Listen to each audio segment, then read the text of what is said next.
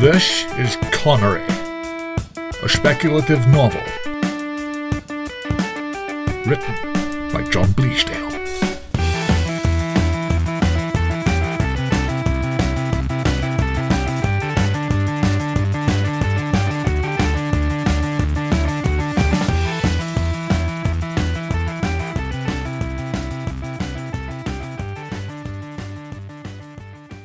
Chapter 14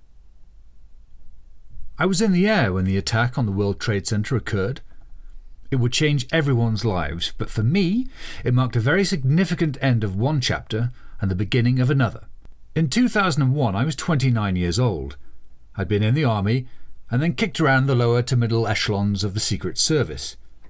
I made money on the property market, so much, in fact, that I bought a small apartment which I meant to keep while using my profits from the sales I'd made to buy another place with the intention to continue flipping, but without the inconvenience of having to actually move out each time. This would be a good move because my period of airbound wandering was about to come to an end and my life was about to gain more focus, albeit I would never properly settle down. I'd killed six or seven people by now, and if you were being pedantic, you could say I was a mass murderer, but inside I didn't feel I really qualified. I hadn't been thinking about it for large swathes of time, and I'd been concentrating on other things. Money was a helpful distraction, or more accurately, the acquisition of it. A febrile excitement accompanied every log on to my bank account, and I'd hold off for weeks at a time so that the jump in the figures would be pleasingly significant. I would blow my cheeks up and stretch my arms above my head in a silent cheer. It gave me a sense of power. I would be able to do what I wanted and I was seriously considering resigning from the service. To begin with, I could concentrate more on playing the property game, which was proving ludicrously profitable and surprisingly fun. I was also not stupid enough to think that my luck would continue in the long run. Sooner or later, a seam was going to rip, a dog was going to bark, a policeman with a rubber glove was going to hold something aloft and say, And you're sure no one else had access to your bag? But the Twin Towers terrorist attack solved all my problems in one fell swoop. After I got back from the airport, people were standing around the lounges, staring at the television screens showing the news unwind.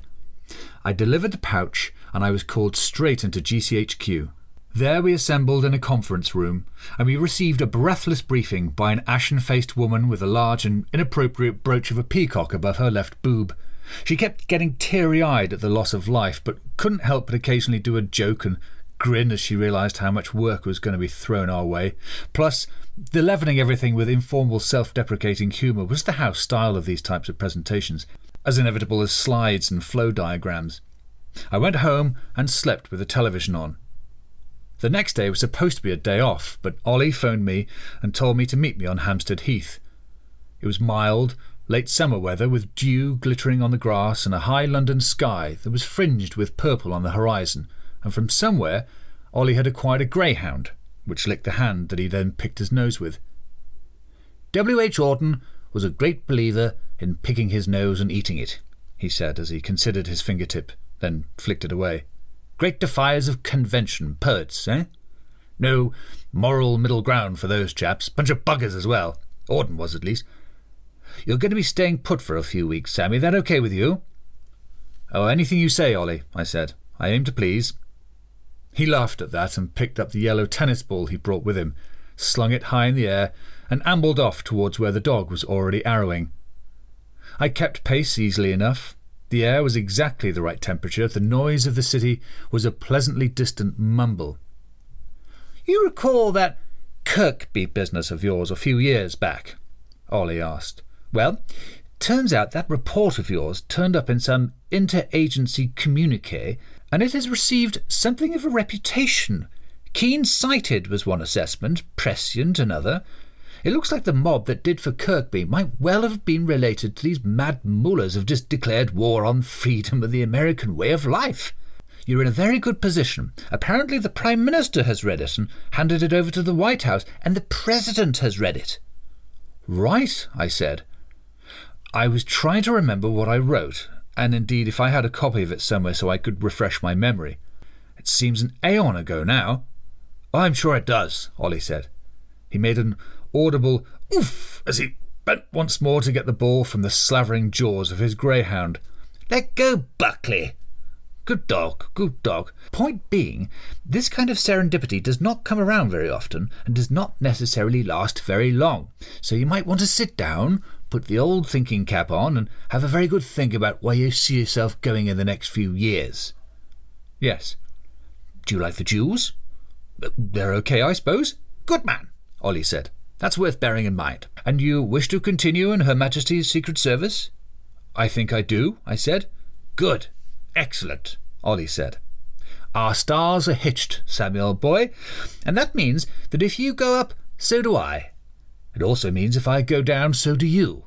So, as you move in ever more interesting circles, I would be very appreciative of a certain discretion. Past misdeeds, shady compromises, etc. I know it goes without saying, but like many things that go without saying, it's always been, in my opinion, best to say them, if you catch my drift. Yes. Ollie nodded, and for a while he walked on with the occasional ball throw and back again, Buckley soaked in dew. Have you met my father? Ollie said. No. Bad time he did. I tell you what, I'll get you one last trip, make it all official, and you can go and see him. Take a few days' leave as well. You ever been to Venice? No, I don't think so. I've been to so many cities, but Italy had been confined to Rome and Milan, and Naples and Turin, but not Venice. And Florence. The old coot lives out there, semi permanent, like a posh Torremolinos, Ollie laughed. But he has his fingers in many pies, and it's very high up in the service, so his friendship is not to be winked at, far from it. He wishes to meet you, and I don't think I'd be overstating it to say that it might be one of the most significant encounters in your life. That is, if you wish to rise in the service. That is, if you wish to get on. Landing in Venice was interesting. We came in across the lagoon, with the city on our right, ever lower across the water, until at the last minute the runway appeared just below the aircraft's wheels, and with a bump and a skid, the air brakes engaged, and a contingent of homeward bound Italians burst into applause. I was booked into the Danieli, one of the finest hotels, a Ruskin stone's throw from the Bridge of Sighs and the Palazzo Ducale. I got a bumpy water taxi directly there, though it was pricey. The sun was hot, and I sat back and watched the city glide by as we bounced in the water nauseatingly in the wake of a huge cruise ship looming before us, with a pointless crowd of holidaymakers on the rail filming their own progress past the city. I passed through the revolving doors of the hotel into another world of class and refinement. Greeted by the concierge, my bag taken, shown to my room. Woody Allen had this room last week, the neat porter in the bifocals confidently informed me. In my room, a blue fringed card awaited me, with written on it, We request the pleasure of your company at Ca' Bembo Dorsoduro, 9 p.m. T.A.A.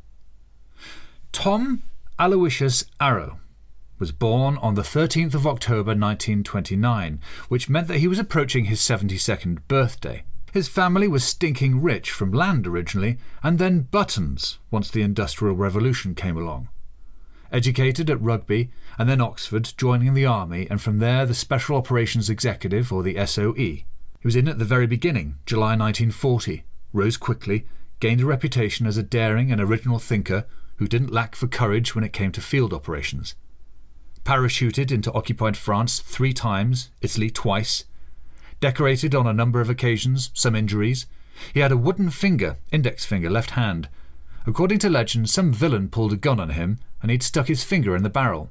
Chap fired, blew his finger off, and the gun went up, while Arrow was using the interim to stab him in the throat with a sharpened tent peg. Commended for his work in Yugoslavia.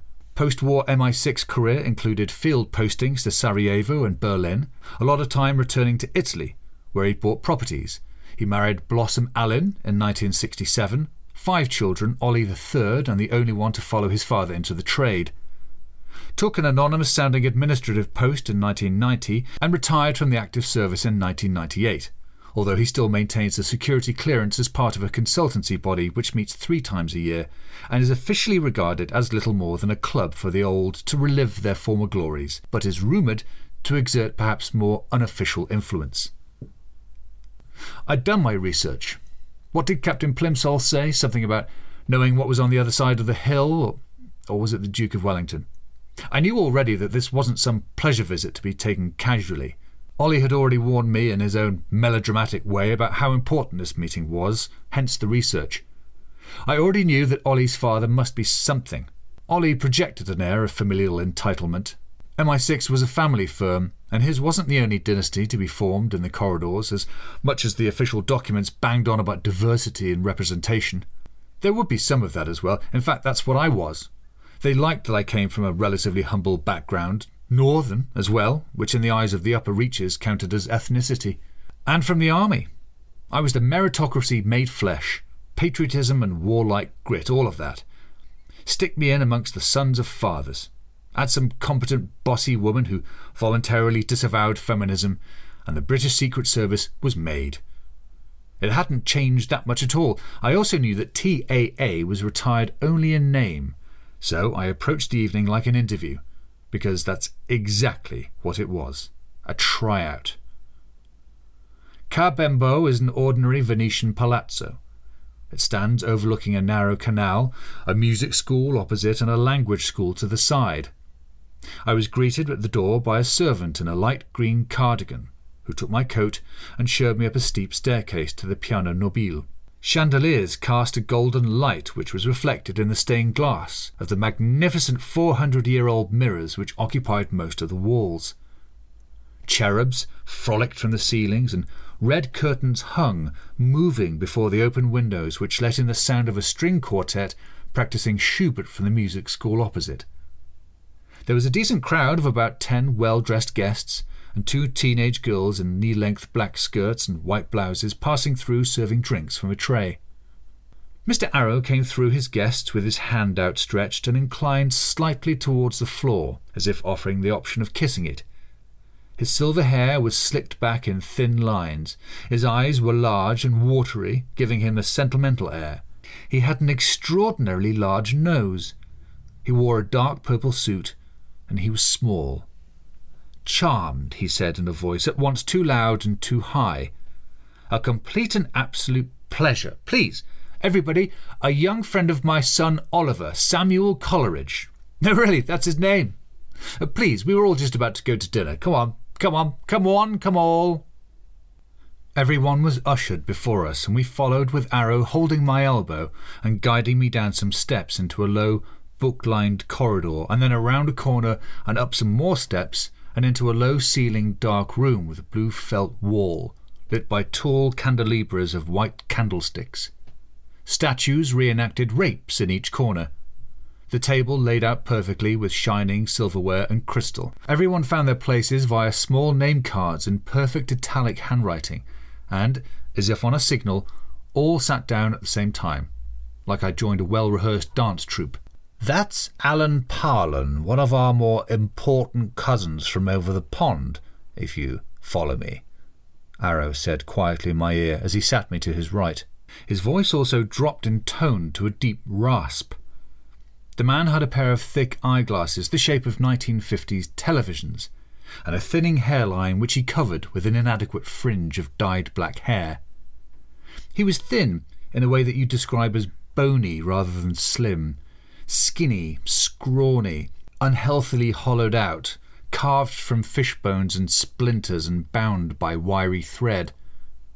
You'll excuse me, but I'm deaf in this ear, so I'll have to have you over here beside me if I'm to hear anything you say.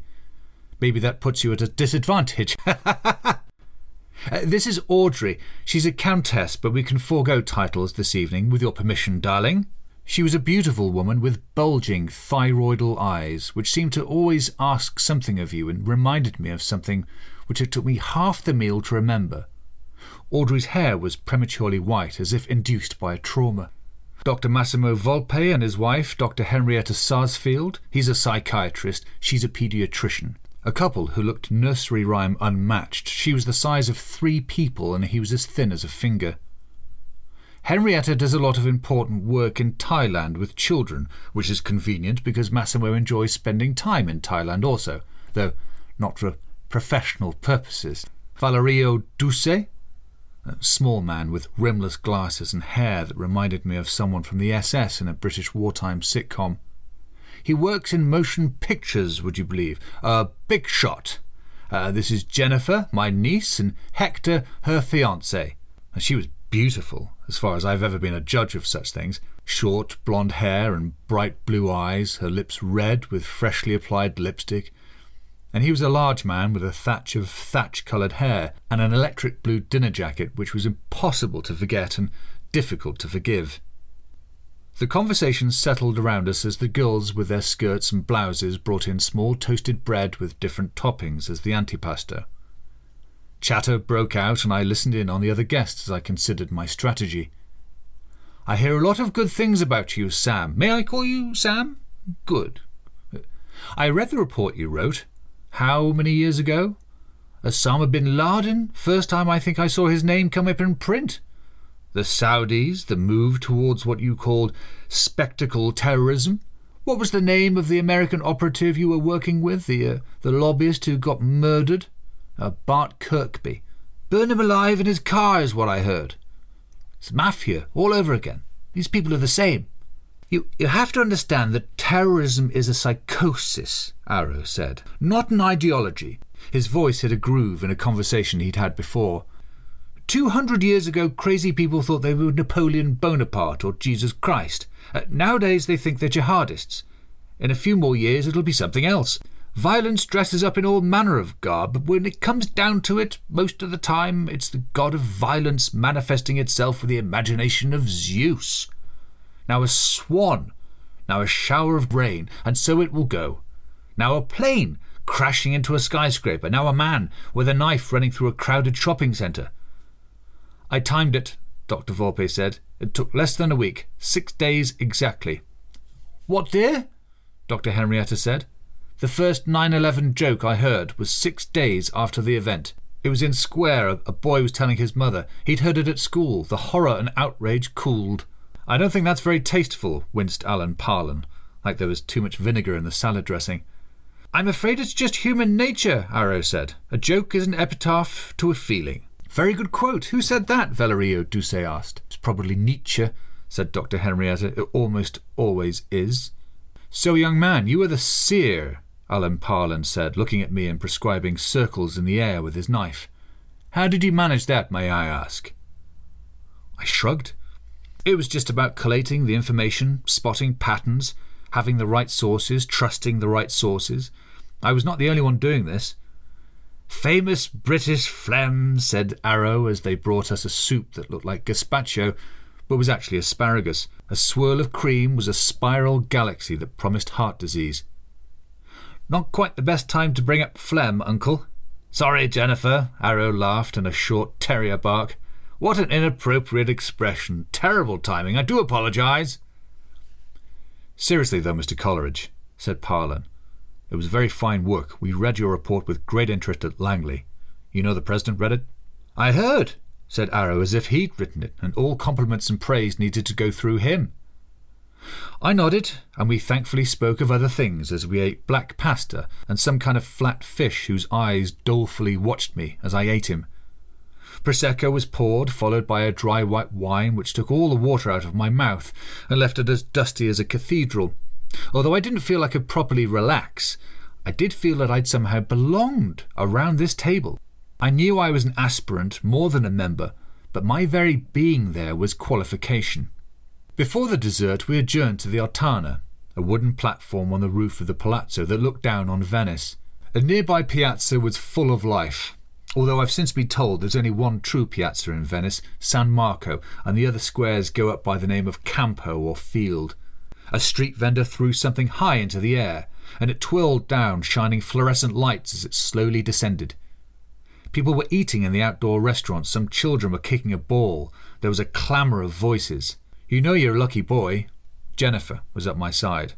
She was shorter than me and looked up. There was mischief in her eyes. I suddenly remembered where I'd seen Dr. Henrietta's bulging, slightly thyroidal stare. In the eyes of a woman I'd strangled to death. My heart leapt a little. Yes, I said. Am I? Not many people get invited to one of Tom's soirees, and certainly not junior clerks from CGHQ. Yes, I've read your file as well. Mid level? Junior. I don't suppose you'd believe me if I told you those files were written to provide people like me with cover. Nice try, she laughed. Not the files Uncle Tom gets. Well, um, uh, and Ollie says you like the Jews. Well, that's not exactly how I phrased it. He tells me you love them. And you're getting married. To that? I gestured to the straw fellow who was doing some sort of stretching exercise, holding his foot in his hand and balancing. I need to borrow Sam for a moment, Jennifer, Arrow said as he drew me away. Jennifer winked. She had an easy confidence, and I couldn't help but wonder how easy. There was a mariner's telescope attached to a tripod at the corner of the Altana, and Arrow put his arm around my shoulder and pulled me towards it. Have a look through here, he said. Now go across to the Campo, the restaurant Ai Ferri. Do you see it? I nodded. The magnification of the telescope was impressive. It had crosshairs. I followed his instructions. Two rows down, three tables across, a man is dining alone. He has a light blue shirt and what can only be described as, God help me, salmon coloured trousers. Now, do you see him? Yes, I said. Now, let me precede this with a quick and time saving piece of exposition. His voice very quiet in my ear. I know you, Sam. I know you through and through. I know that you are not only a successful agent, but a highly functioning sociopath, if not psychopath. I know this because we run courses and evaluations throughout your service with us, which are designed to pick out with uncanny accuracy exactly the attributes that you have exhibited, despite your best efforts to pass as a human being. No, no. Calmly, gently, no need, no need. Stay where you are, Samuel. Hold the telescope steady. Focus on the man again. You see him. Will you allow me to continue? Just give me a nod. No drama. I controlled my breathing and gave a little nod. I maintained my crouch. The man was eating a scoop of green ice cream with a long spoon that flashed underneath the lights of the restaurant. Pistachio, presumably. Good boy. He patted my arm. Now, I've looked at you very carefully, and as well as your psychopathy, I also have taken note of your great control, your discipline. Unsolved murders around your postings, there have been a few. Mr. Kirkby stands out as an obvious exception. In fact, that was one of the red flags that first brought you to our attention. The child in Tokyo and the prostitute in Johannesburg both look likely as well. I, uh, I, I was glad of the interruption because I had no idea what I was going to say. These are not accusations, they require no defence. In fact, it would be wise of you to listen very carefully at this point and make no attempt to talk. Your country needs killers. People who have no qualms, no mercy, no shred of humanity, no fear. Psychopaths, in a word. But we also need highly organized killers, disciplined, not crazies. Not someone who's going to be found in some hotel room eating their own recently soiled underwear. I don't want a werewolf, you see, I need vampires. Someone with control and elegance and determination people who can be controlled, people who follow orders in return for immunity and protection. Now, if I'm wrong, which I may well be, we will go down now and you will join us for dessert, and the evening can still end profitably for you. I believe Alan would like you to take on a highly paid consultancy role at the CIA. Money which, of course, will be paid directly into your quite prodigious Swiss account, which Ollie has told me is bulging. Well done on that one, by the way. Money is a beautiful and righteous thing. But if I'm right, you will excuse yourself to use the bathroom, you will make your way into the alleyway via the garden, you will proceed to the square where the man is eating ice cream, you will kill the man in the atrocious trousers, and you will return in time for coffee and cognac and an optional cigar. I looked at Mr. Arrow. He smiled delicately, and his eyes, as ever, seemed on the verge of tears. They twinkled like kindness. I looked back through the eyepiece at the target. His name is Luigi, he said very quietly. Be quick, be discreet, and be back here in ten minutes. Where are you going? Jennifer asked as we wandered back to the dining room and I took a step towards one of the teenage girls with long skirts. A bathroom, I said to both her and the girl, who waved me to follow. I went down an extremely steep and dark staircase with portraits of angry women on the walls and into the back garden where the man with a green cardigan was waiting, smoking the second half of a cigarette. I hung my jacket on a rake that was standing aslant the wall by a wheelbarrow and rolled my sleeves up as he unlocked a tall black gate and waved me through. Come back this way, he said. I'll leave it open. I nodded. After the food and the wine, it felt good to be out and moving in the cool evening air. There was a chill hint of winter on the way, and moving felt delicious as I went down the narrow, deserted alleyway and through a couple of twists and turns until I found myself in the well lit and noisy square. A kid chased a football, and gypsies were selling flowers, and street vendors threw brightly coloured balls high into the air and then caught them expertly. Instinctively, I looked back at the Altana, half expecting to see a lone figure at the telescope, but as far as I could tell from this distance, no one was up there. I made my way directly across the square to the restaurant where Luigi was having the last spoon of his ice cream. It had gone, but he was trying to scrape the last drips from the bottom of the bowl. Greedy man. Luigi had small, curly black hairs on the backs of his hands and up his arm, like an unimaginative child's scribble of what hair looks like. The hair on his head was a tight black weave, and his eyes were slits behind scrunched up skin. He wiped his fingers and then his puckered mouth on the cloth napkin and screwed it up with an air of finality as he rose, stretching, and turned to enter the restaurant. My bet was that he was going to the bathroom. I slowed my approach to the restaurant, standing by the lamplit menu that was on a stand, and the waiter approached me asking in English if I wanted to sit and recommended the pizza.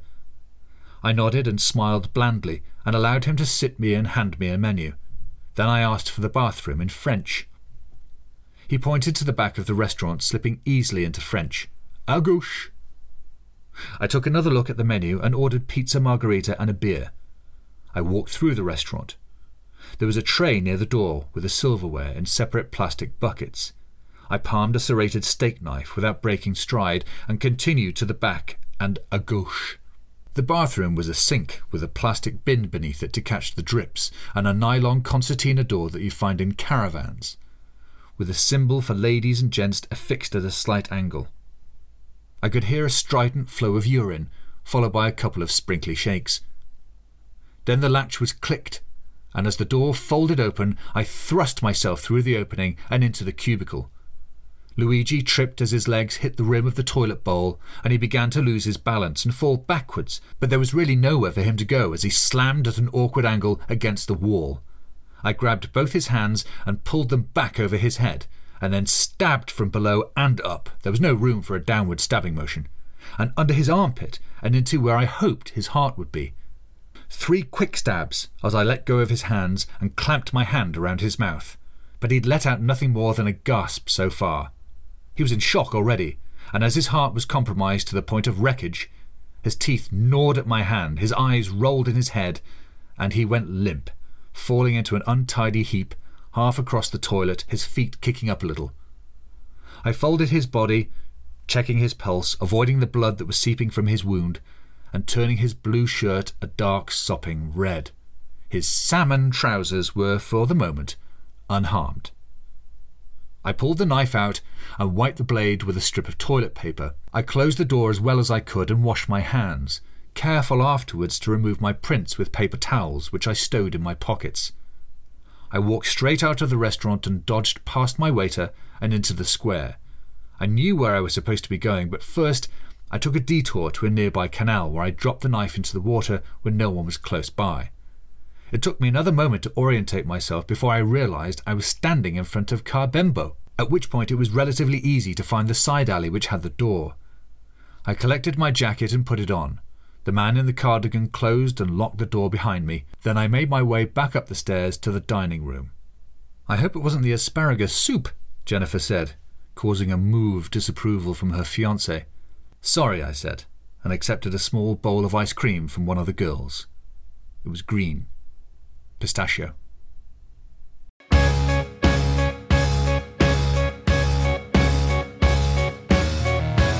Connery is a speculative novel written by John Bleasdale. It was read by Cai Ross, and the music was by Two Minute Noodles.